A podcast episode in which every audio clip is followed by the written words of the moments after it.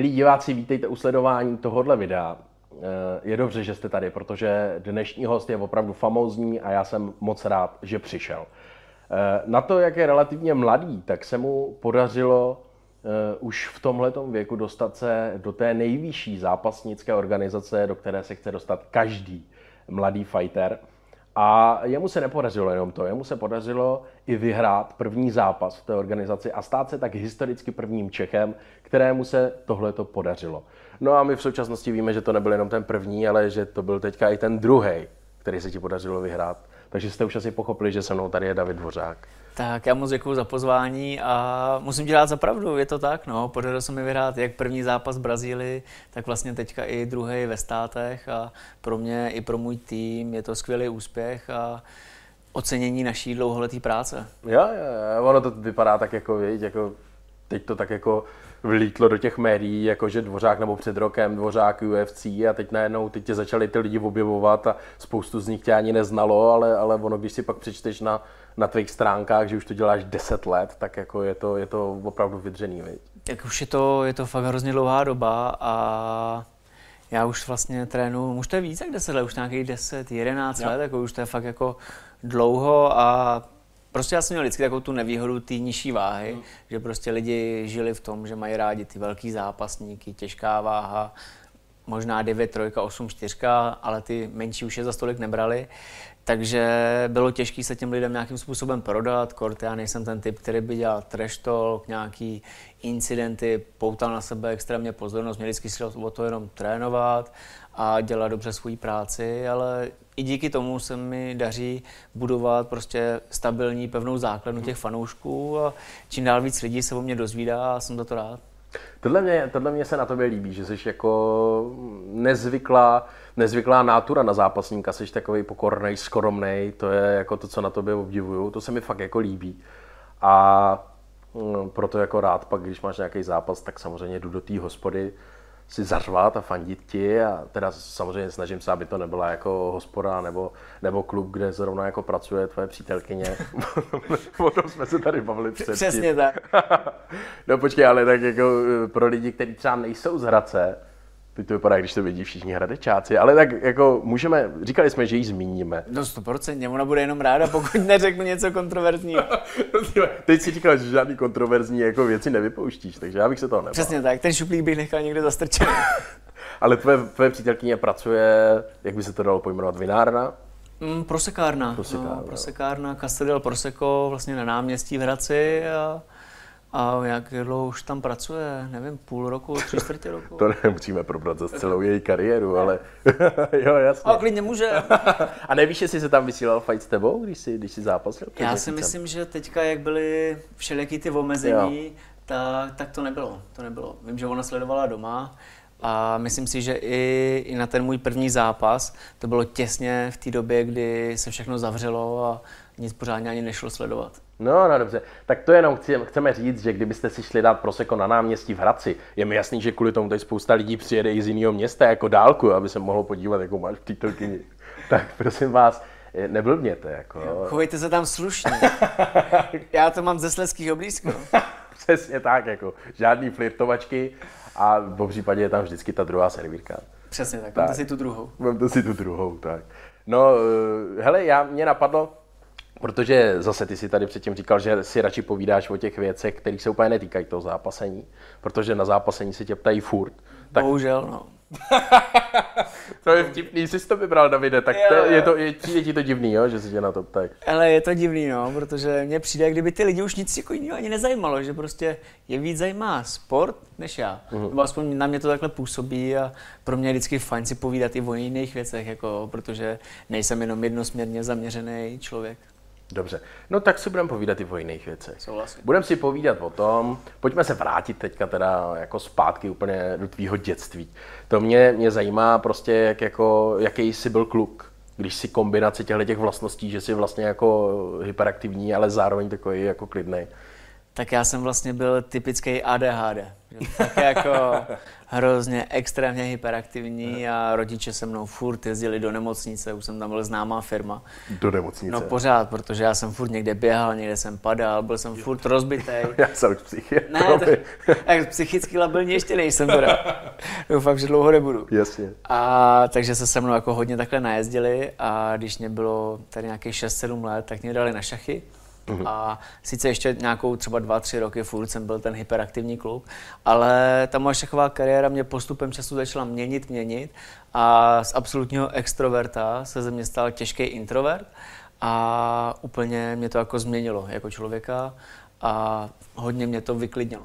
To je jako zajímavý, spoustu jako lidi, kteří tohleto video asi sledují, tak si myslou, že to bude takový prostě povídání jako s klasickým fighterem, ale vidíte, že jsme na 5. minutě a už jako zmiňuji, se bavíme o šachách. To bude jako velmi inteligentní partie dneska. Zaplať pánbůh, konečně něco jiného. No tak to mě jako fakt vyrazilo, tak to jsem vůbec nevěděl. Já jsem viděl nějaký tvé video na YouTube, kde jako trénuješ a mezi tím jsou prostřihy, jak hraješ šachy. Tak jsem si nejdřív říkal, tak chtěli udělat zajímavou kompozici, tak jako tě postavili k nějaký jako hrací tým. A pak jsem se dočetl, že ty fakt jako si hrál od malička šachy. Hrál jsem asi 10 let a vím, že když mě bylo 14-15, jsem asi 2-3 roky hrál dorosteneckou extraligu. Fakt, jo. Jsem hrál i celkem na slušný úrovni na dorost, ale pak když přecházel ten člověk v tom období, kdy už měl přecházet do dospělých lig a tohle, tak už mě to úplně tolik nenaplňovalo, už jsem prostě, chtěl jsem chodit do školy, měl jsem jiný zájmy a tohle a pomalu mě to upouštělo, byl jsem už takový vyhořelej, ale doteď si jako zahraju rád. Super, jak to mají šachisti s holkama?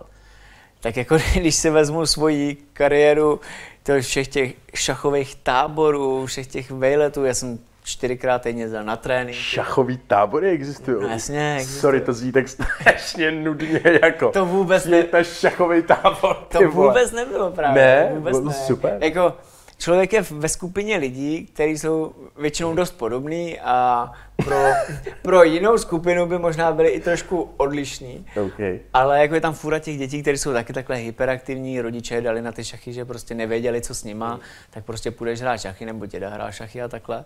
Takže jsem právě takhle všude jezdil, ale v životě se mi nepodařilo někde na těch šachových akcích zbalit holku, nebo i holku nějakou mimo, něco takového. A pokoušel jsi o to? Ne, nikdy jsem se, ani mi to nenapadlo. Nepokoušel, no nejenom mě, jako, když si porovnám, že ty jsi jako, víš, jako, že to zní líp, že jsi MMA fighter prostě.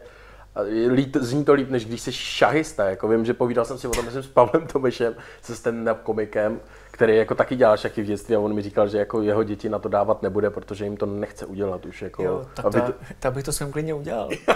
Jo, je to za tebe v pohodě. Jo, jako když budou hryště, kdo to hrá třeba fotbal nebo nějaký jiný sport, který by je prostě bavil, tak jako, ale nějaký rozumný míře, rozhodně ne vrcholový šachy, to ne.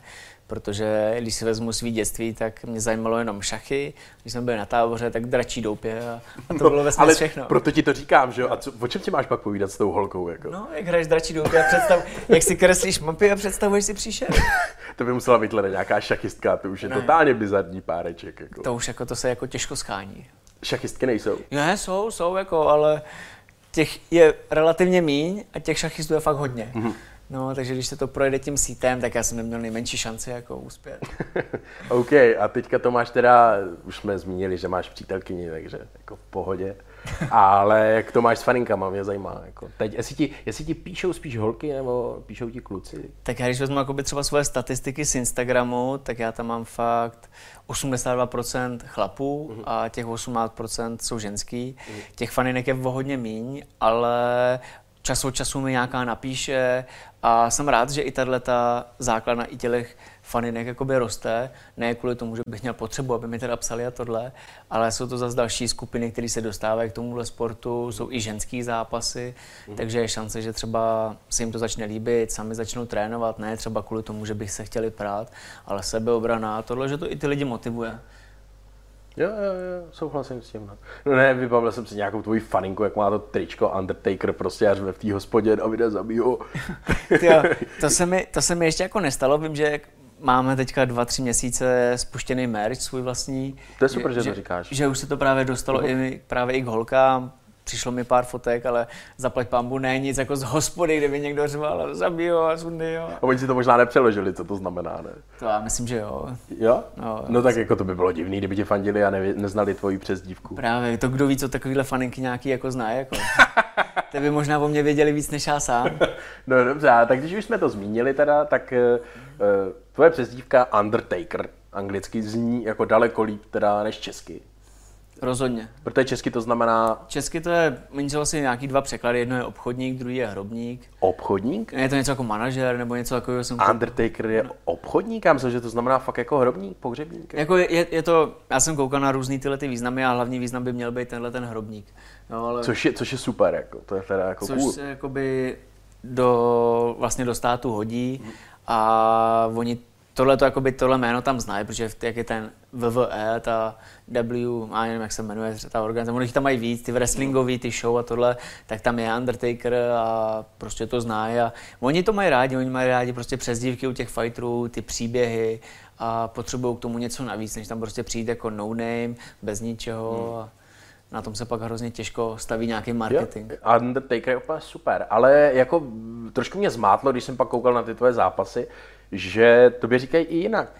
Mě dlouhou dobu, to vlastně celou kariéru, mě říkali Chroust, protože prostě malej brouk, otravnej, který prostě lítá všude, ale to se prostě nedá do Ameriky použít. Jako když přijedeš tam, tak jako umíš si představit, že přijde Bruce Buffer a bude vyhlašovat Chroust. Jo. A teď... Buffer je Chroust? Ne, Bruce Buffer, komentátor. Jo, jasně, to je ten známý týpek, který to dělá strašně dlouho. Takže by mě jako vyhlašoval jako Chrousta. Kdybys to řekl v angličtině... Víš, tak, jak to je v angličtině? Hele, tam jsou dva nějaký výrazy, jedno je cockchafer a... Vidíš? David, the cockchafer, no. Dvořák. A to je dost blbý, jako, když máš dvě přezdívky, jako, že jedno je jakoby... Někdo by to pochopil jako ten Chroust, někdo jako doslovný překlad je třít krovky. Cože? No, jakoby... Jak? Třít krovky. Třít krovky. A nebo honit péro, jako víš, prostě takový... No právě, že honit péro, jako je cockchafer je... No, oni to mají ty brouci, víš, jak prostě třou ty krovky a... Počkej, jak můžou mít tyhle ty dva absolutně protikladný, jako tyhle dvě protikladné věci stejný název? Ale já to nechápu, jako prostě pro mě to je jako stejný... Cockchafer je... Cockchafer je strašně vtipný. Jako. No, jako já, když jsem byl v Americe pracovat jako plavčík a oni se furt ptali, jako, co znamená chroust, tak já jsem to jako tam vyhledal a ukázal jsem to a hrozně se tomu vysmáli. Jako, no jasně, no. Že prostě tam jako jinak nevím, jestli znají vůbec tohohle brouka, tohle zvíře.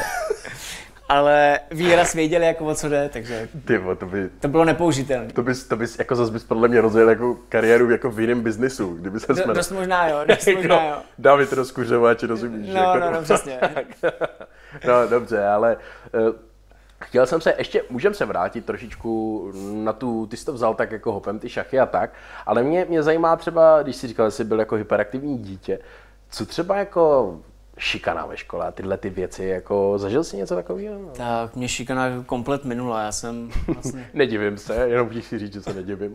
My jsme měli vždycky jak na základce, tak na střední hrozně dobrou partu kluků, že my jsme se tam prali mezi sebou, ale všechno to bylo takový ty srandovní praní a tohleto, že nikdy nic jako násilného, že bychom si chtěli ublížit, naopak jsme drželi všichni při sobě a šikana vůbec jako nás... Ani my jsme nikoho nešikanovali, nikdo nás a to bylo fajn. No ale kdyby jako se to stalo, třeba i teď, my jsme se bavili zase před tím, že ještě si nikdy nemusel jako to bojové umění použít na ulici.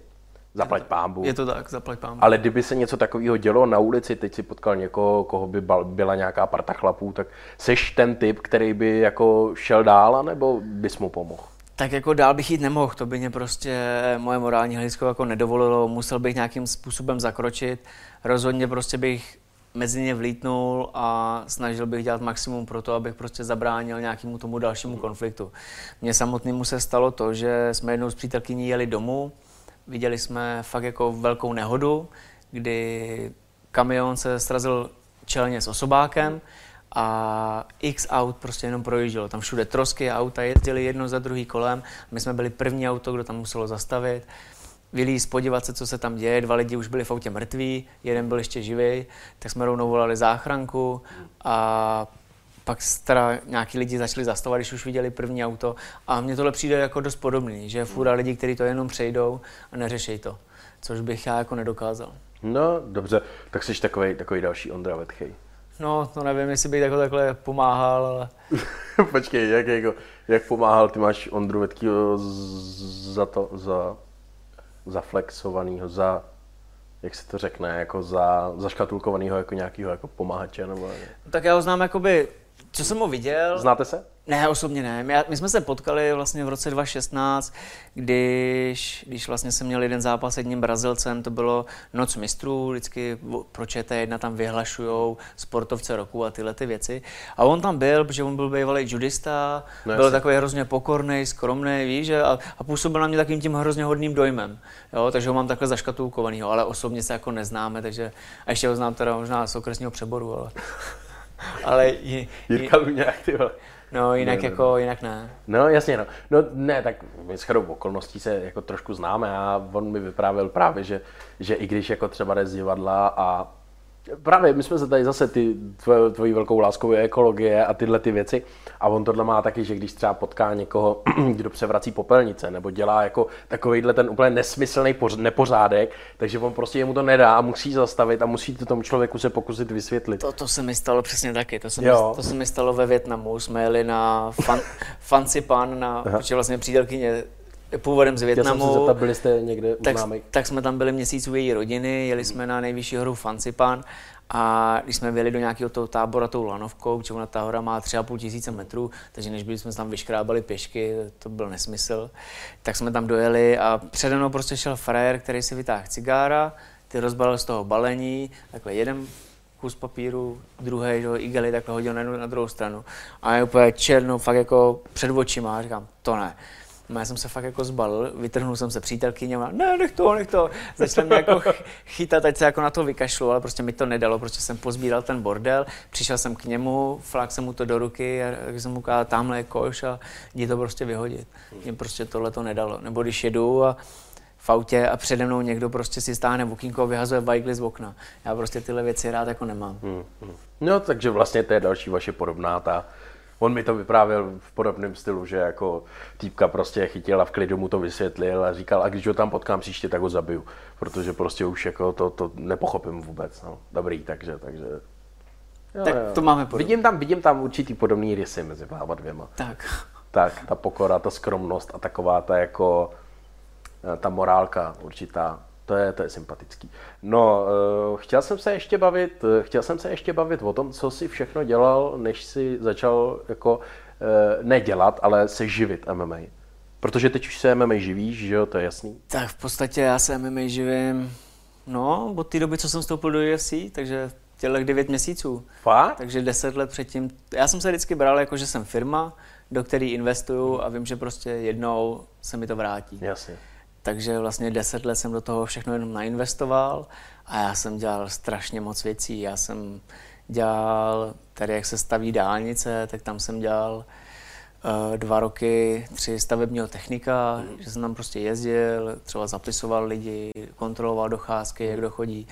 Pak jsem tam se sám dostal k tomu, že jsem pomáhal těm archeologům, co tam chodí, že potřebují k sobě nějaký lidi, tak pomáhal s těma výzkumama. A další tyhle ty práce spojené právě u téhle dálnice. Kamarád stavěl zase jezírka, tak jsem párkrát byl s ním na jezírkách stavět.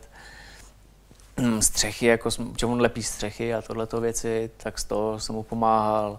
Dělal jsem hrobníka dlouhou dobu, takže... To je zajímavá spojitost, takže proto hrobník. Tak, přesně tak. Ne, pro mě to nebyla jako věc, kterou prostě si řeknu, no tak co by se mohlo hodit, tak já budu si říkat hrobník, protože pohřbím lidi. Ne, to vůbec ne, s tím to nemám spojený, mám to fakt spojený s tím, že to byla moje práce a vůbec mě to jako nevadilo, byla to práce, která mě bavila a kdykoliv by byla potřeba, abych něco takového dělat, abych znova jako šel. Já? Ale na tohle teda musíš mít jako asi určitě jako jinak nastavenou hlavu než normální člověk, ne? Tak člověk to musí prostě tak brát, že prostě smrt je přirozená součást, všechny nás to potká dřív nebo později a mě to jako vůbec nic nedělá. Já na hřbitově nevidím nic smutného, prostě je to jenom další etapa života a tak to jako beru, no. To super, dobrý, jo. Někdo by z toho byl možná zaskočený. Ne, ale tak netradiční povolání to je, musel jsem se na to zeptat. To rozhodně, jako, to zase jako, já osobně krom jako táty neznám nikoho, kdo by něco takového dělal. Jasně, no. nemůže to dělat každý. Ale takže si pracoval většinou rukama. A... Vždycky rukama. Nikdy jsem, mám za sebou vysokou školu, mohl jsem se prostě nadspat někam do kanceláře a dělat něco takového, kdybych prostě byl v teple a tohle, ale to prostě pro mě vůbec nebylo, naopak jsem chtěl být venku, na vzduchu, v přírodě a dělat rukama. No, roste ti tady pod rukama nějaký v Hradci talentovaný fighter, někdo nadějný? Tak vlastně jakoby mě pod rukama ne, ale když bych to vzal jakoby skupinovou práci celého našeho gymu, tak máme, když nebudu brát sebe, Patrika Kincla, když jsme prostě už ty starší koně. Jasně. Tak tam máme 3 nadějný kluky, který prostě zápasejí, vyhrávají. Je to Tomáš Kvapil, Lukáš Kotinovský, to jsou skvělí borci. To jsou tvoji vlastně trenéři? Lukáš Kotinovský se mnou jezdí i do Vegas. Jezdí s tebou tak. Do Vegas. A ještě řekni to třetího. A třetí je Venda Štěpán, který je vlastně zatím amatérský zápasník, byl na mistrovství světa a zatím sbírá zkušenosti a pravděpodobně někdy v příštím roce už se stane profi zápasníkem a ten má taky obrovskou budoucnost. Takže jako suprová parta tady v Hradci? Jo, jako pro mě skvělí sparring partneři, hodní kluci, prostě nikdo z nich nedělá bordel, nejsou to žádní bouřliváci. Jo, já znám fůru kluků z Prahy, kteří jsou hrozně fajn, ale prostě taky chodí furt na diskotéky, do klubu, hlídají na dveřích a tohleto. Tohleto prostě kluci vůbec nedělají, můžu se vždycky spolehnout, že nebude v ničem problém, že kdykoliv pomůžou oni mě, já jim a to je super. Tak to je super, takže takovouhle my tady máme, jako na to já jsem teda pyšnej, že máme takovouhle skvělou partu. Jako máme jako hodně skvělou a myslím si, že jako budou další zápasníci od nás, kteří jako to dostanou hodně daleko. Prosím tě, já musím, koukám ti na uši celou dobu, tohle musím zmínit, můžeš ukázat jako tvoje ucho, jenom se natoč, ať vidějí prostě jako tvoje uši. Moje uši jsou ještě krásný. No, jasně, oproti těm jako 120-kilovým fighterům jsou ještě krásný, ale už začínají trošičku taky mít takovou jako... Zalitou. No. Co ono tohleto je? Jasně, tak je to z těch úderů, to vám jako asi došlo, ale co se děje s tím uchem jako? Tak vlastně z úderů to ani tolik není, to se moc nestává, ale je to spíš z toho, jak vlastně, dejme tomu, když se perem na zemi nebo ve wrestlingu, tak se nažene hodně krve do hlavy, tím pádem i do uší a když se vlastně to ucho pak nějak jakoby vohne, nějakým takovýmhle způsobem, nebo někdo přejede rukou přes to ucho, tak tam popraskají ty cévy a ta krev se vlastně vyleje do těch dutin, nebo co tam vlastně v tom uchu je. A pak skoro všichni zápasníci dělají to, že pořídí si nějakou vnitřní stříkačku, jehlu a tu krev si z toho ucha vytáhnou, protože jinak by to měli úplně zalitý, ale stejně vždycky trošku krve tam zůstane a stvrdne to a vlastně stane se z toho jako fakt úplně ta tvrdá chrupavka. Takže tohle to vlastně je úplně už jako tvrdý ucho. Nebolí to? Ne, vůbec ne, to ani, ne, je to úplně stejný jako dřív, jenom to nemá tak hezký vzhled. Super, vejdou se ti do uší třeba sluchátka? Ale s tím mám problém. Mám jenom jako velký. A to mám ještě uši v pohodě. Když vezmu některé kluky u nás, tak ty prostě pecku tam nikdy nedají. Ne. Takže máš ty velký asi, ne? Mám klasiku velký a to mi stačí. OK. Když jsme říkali, že máš tu přítelkyni Vietnamku, tak ona mluví normálně. Jako česky. Ona se narodila v Čechách, takže ona je prostě Češka. Mámu má Češku, táta je Vietnamec a když jsme byli v tom Vietnamu, tak mi se v té komunitě hrozně líbilo. Jo? Mě fakt mezi nimi bylo dobře, oni jsou prostě takový hrozně lidský. No jako ty. No, jako já, podobný prostě, povahově jako ty. No, prostě nejsou to takový ty protivní Češi, co prostě tady jsou skoro všude, takže mě mezi nimi bylo dobře, ale je strašný rozdíl, když já sám přijdu teďka někam do vlastně nějakých Vietnamců, třeba když si ukoupí týdlo nebo tohle. Na to jsem se chtěl. Jo, což třeba i dneska, když je svátek, tak jako jediný fungují, jakože jsou otevřený pořádně. Teď člověk tam jako dojde a jak ho neznají, tak prostě jsou takový odměřený, že prostě člověk si nakoupí, oni ho zúčtou a odejde. Ale když přijdu s ní, tak to je úplně něco jiného. No hnedka se usmívají, chtějí si povídat, ale je to jenom díky ní, no, není to kvůli mě. A jakože i prohazují něco vietnamského? Jo, právě. A vždycky se právě ptají, jako jestli mluví vietnamsky a tohle, a ona moc jako ne, ona rozumí. Ale nemluví. A tak jsou rádi, že vidějí nějakýho jako svýho. Právě jako svýho, no. Že jako, jsou taková prostě rodina, no. No takže to je jejich jídlo. Ti chutná? To brutální, mám hrozně rád. Závitky a tyhle ty věci. Závitky jsou dobré. Jsou skvělý, jak letní, jarní to prostě. Letní, jarní závitky. Já co ještě z těch jídel, já nevím, klasickou Čínu, jako maso, nudle nebo něco takového. Tyhle věci úplně ne, já nejsem to na ty těstoviny, v závitkách mě to nevadí, ale takový to bumbonambo.